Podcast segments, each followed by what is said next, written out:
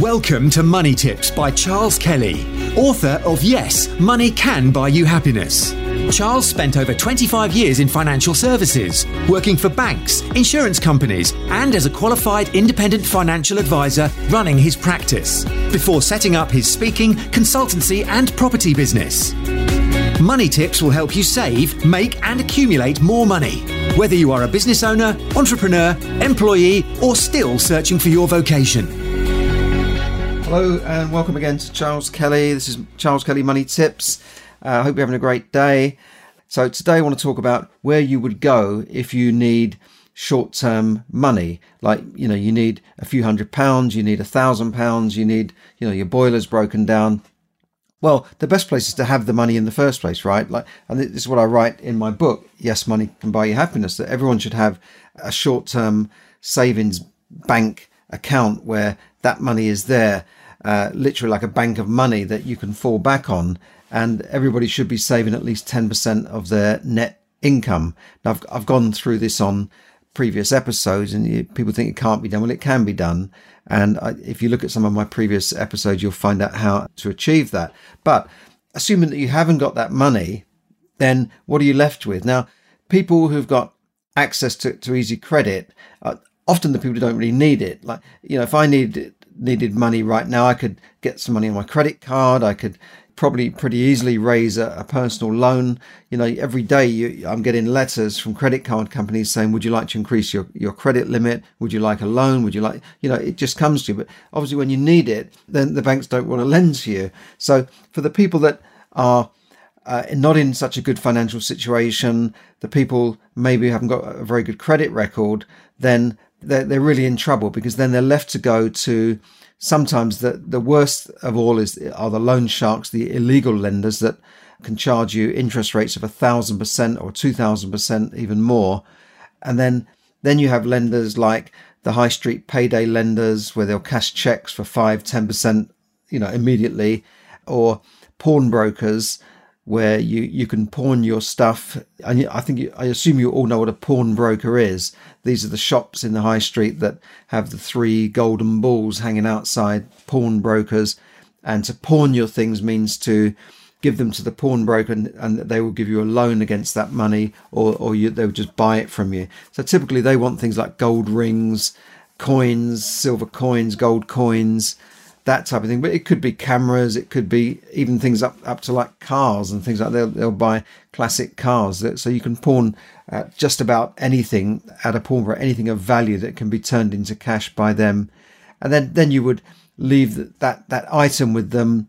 Uh, they would have a hold on that item, and you'd pay them interest to get the, that, that item back. If you don't come back, or you know, you can't pay them back, they can then sell off your item. So a pawnbroker would also be a shop selling jewelry, gold, coins, and, and, and that sort of thing. And then you've got cash converter type places. These are, uh, I suppose, glorified pawnbrokers, where people sell off their stuff that they don't want. And we've all got stuff in the house, haven't we? We've all got exercise bikes that we don't need, guitars that we were promising we'd learn how to play, cycles, kids stuff, you know, all sorts of stuff, electrical stuff, cameras.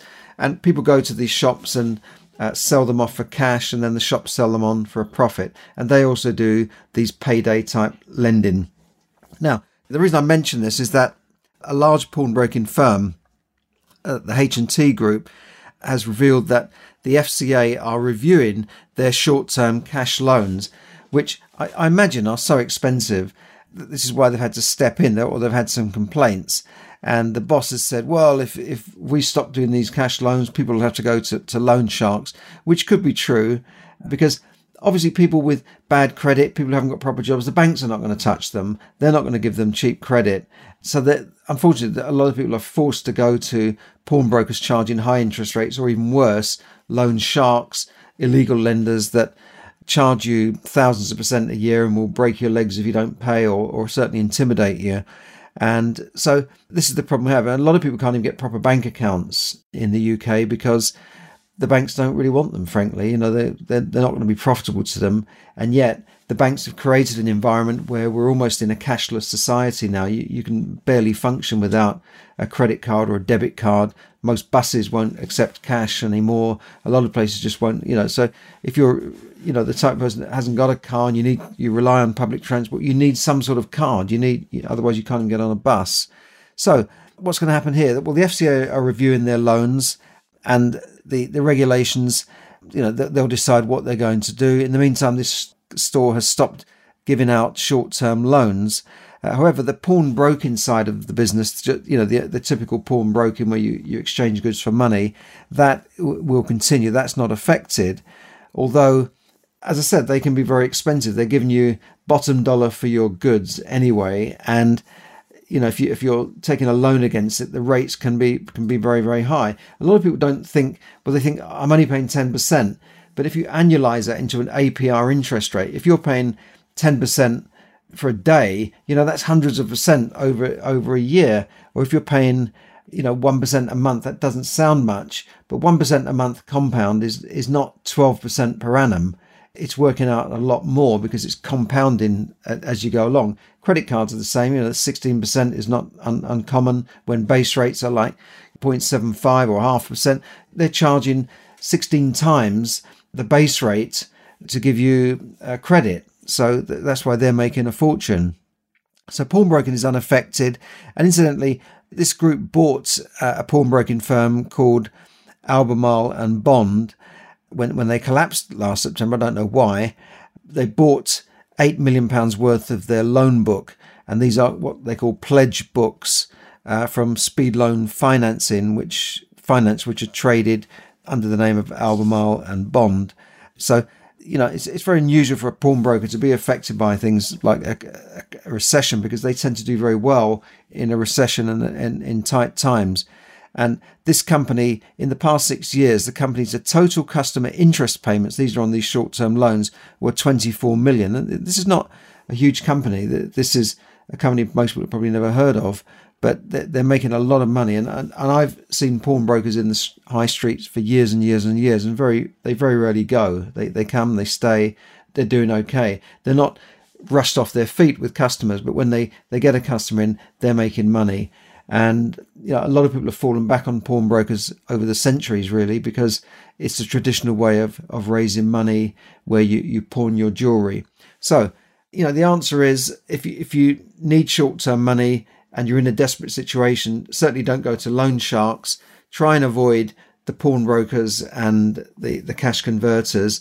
Instead, look at credit unions in, in your area. Credit unions are usually not-for-profit organisations, and they can help out with short-term finance, or go and see the Citizens Advice Bureau or your citizens, citizens advice, or take proper financial advice as to how you might want to maybe restructure your finances and your debts. Because if you're in debt and you're running around borrowing from people to pay debts off over here, so you're robbing Peter to pay Paul, you might be borrowing, you've got a loan here that you can't pay ten percent and you're borrowing at twenty-four percent short-term money just to make the interest payment on that loan. Well, that, that can't last. That will just compound the problem, literally. So you might want to go and see a citizen's advice or, or someone at a credit union that can perhaps help you reorganize your finances so that you're not in that desperate situation. And you can come to come to arrangements with creditors. You can say to them, look, I can't pay you. Let's come to some arrangement. You can do that formally through formal arrangements, or you could do it informally through the citizen's advice. You you can go into um, an agreement. It's not bankruptcy. It, it's it's a step before you go into that that's that more drastic stage. It's just coming to an arrangement with, with your creditor. It's a, it's a voluntary arrangement, if you like. So you can take those if things get really bad and you, and you are really desperate. And, you know, that could relieve the pressure if you've got into too much debt. I mean, the average savings in the U K is, is only around five thousand pounds, but the average debt is much higher. People have, are carrying a lot of credit card debts nowadays. And, you know, if you, if you lose your job or your hours are cut, it can quickly mount up. That that problem can quickly mount up. The final thing to remember is if you if you are in debt and problems, make sure you pay your essential things like your rent, your utilities and power and that sort of thing. Those are the essential things you must do and must pay to keep a roof literally over your head. But they might not be the people shouting the loudest. The people shouting the loudest might be the car finance or you know, the, the company that's giving you a short-term loan and they're really putting you under pressure. But the, the priority might be to make sure that you pay the things that keep a roof over your head and th- those essential things, and keep your power on. But as I say, if you are in that sort of situation, try and take advice, get advice from someone, usually from the Citizens Advice. This is in the U K, of course. And if you do need short-term money, look at credit unions rather than going to pawnbrokers and loan sharks and these sort of companies that will inevitably charge you much higher interest, and you'll end up losing out. So thanks very much for listening. This is Charles Kelly bringing you money tips to help you save, earn, invest, accumulate, and enjoy more money. Thanks very much. Thank you for listening to Money Tips. For more tips and information, visit money tips daily dot com. The information given in this podcast is for your entertainment and should not be construed as financial advice. As always, take independent financial advice before making any investment decisions.